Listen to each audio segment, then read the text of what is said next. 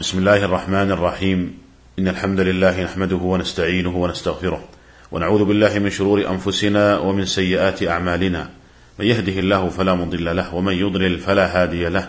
وأشهد أن لا إله إلا الله وحده لا شريك له. وأشهد أن محمدا عبده ورسوله صلى الله عليه وعلى آله وصحبه وسلم تسليما كثيرا. أيها الإخوة المستمعون السلام عليكم ورحمة الله وبركاته. لا يزال الحديث موصولا عن أحكام صيام التطوع. فاقول وبالله التوفيق من أحكام صيام التطوع أنه لا يجب فيه تبييت النية من الليل بل يصح بنية أثناء النهار بشرط ألا يأتي مفطرا من بعد طلوع الفجر. مثال ذلك رجل أصبح ولم ينوي الصيام فلما كان بعد الظهر ورأى نفسه لم يات بمفطر من أكل أو شرب أو جماع أو غيره أراد أن ينشئ نية الصيام من ذلك الحين فلا بأس بهذا وصومه صحيح. ويدل لذلك ما جاء في صحيح مسلم عن عائشة رضي الله عنها قالت دخل علي النبي صلى الله عليه وسلم ذات يوم فقال هل عندكم شيء؟ فقلت لا فقال إني إذا صائم. ففي هذا الحديث أنشأ النبي صلى الله عليه وسلم النية أثناء النهار. فدل ذلك على جواز إنشاء نية صوم النافلة أثناء النهار. ويبقى النظر بعد ذلك هل يثاب ثواب يوم كامل أو يثاب من حين النية. اختلف العلماء في هذه المسألة على قولين. القول الأول أنه يثاب ثواب يوم كامل لأن الصوم الشرعي لا بد أن يكون يوما كاملا ولا يصح أن يكون أقل من يوم كنصف يوم مثلا. وهو قد صام يوما كاملا فيثاب ثواب يوم كامل. والقول الثاني في المسألة أنه يثاب من حين إنشاء النية ففي مثالنا السابق يثاب من بعد الظهر أي ثواب صيام نصف يوم. لقول النبي صلى الله عليه وسلم إنما الأعمال بالنيات وإنما لكل امرئ ما نوى وهذا الرجل لم ينو الصيام إلا أثناء النهار فيحسب له الأجر من حين نيته. وهذا القول الأخير لعله هو الأقرب في هذه المسألة والله تعالى أعلم. ويتفرع عن هذه المسألة مسألة أخرى وهي أن ما علق ثواب الصوم فيه باليوم أو بأيام فإنه لا يحصل على ذلك الثواب إلا بتبييت نية الصيام من الليل كصيام يومي الاثنين والخميس وست من شوال مثلا.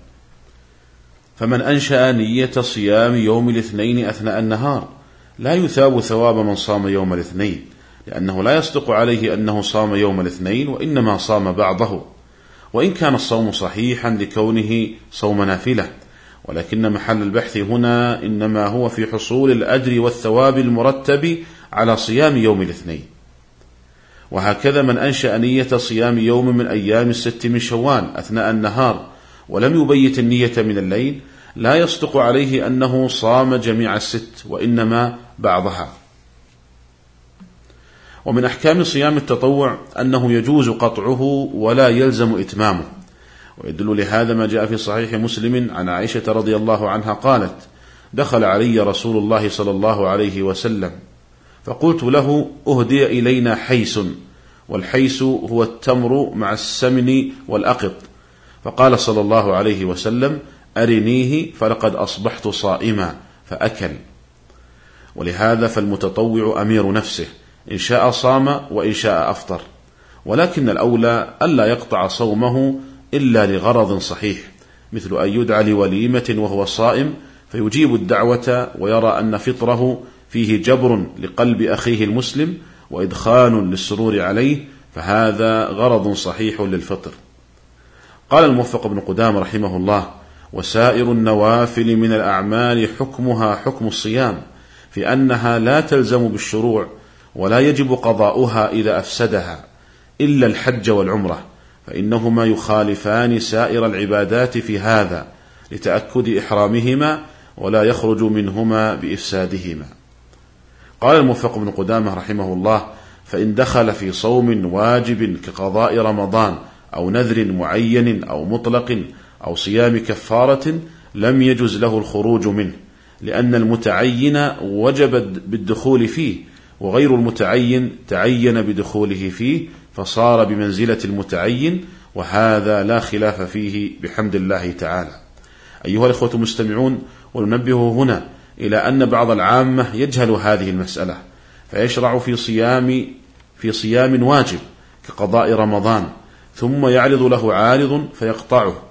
وهذا لا يجوز إذ أن من شرع في صوم واجب وجب عليه إتمامه وحرم عليه قطعه. أيها الإخوة المستمعون وبعد أن انتهينا من الحديث عن أحكام صيام التطوع ننتقل بعد ذلك للحديث عما يحرم صومه. فيحرم الصوم يومي العيدين بإجماع العلماء لما جاء في الصحيحين عن أبي سعيد رضي الله عنه قال نهى رسول الله صلى الله عليه وسلم عن صيام يومين يوم الفطر ويوم النحر. والحكمة من ذلك والله أعلم أما عيد الفطر فلأنه يوم الفطر فلأنه يوم الفطر من رمضان ولا يتميز تحديد رمضان إلا بفطر يوم العيد. ولهذا كان النبي صلى الله عليه وسلم يأكل تمرات صبيحة عيد الفطر قبل ذهابه إلى المصلى ويقطعها على وتر تحقيقا للفطر في هذا اليوم.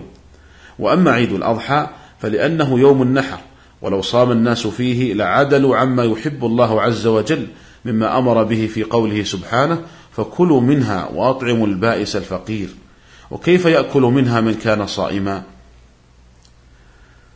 ومما ورد النهي عنه صيام أيام التشريق وهي اليوم الحادي عشر والثاني عشر والثالث عشر. ففي صحيح البخاري عن عائشة وابن عمر رضي الله تعالى عنهم قال لم يرخص في أيام التشريق أن يصمن إلا لمن لم يجد الهدي.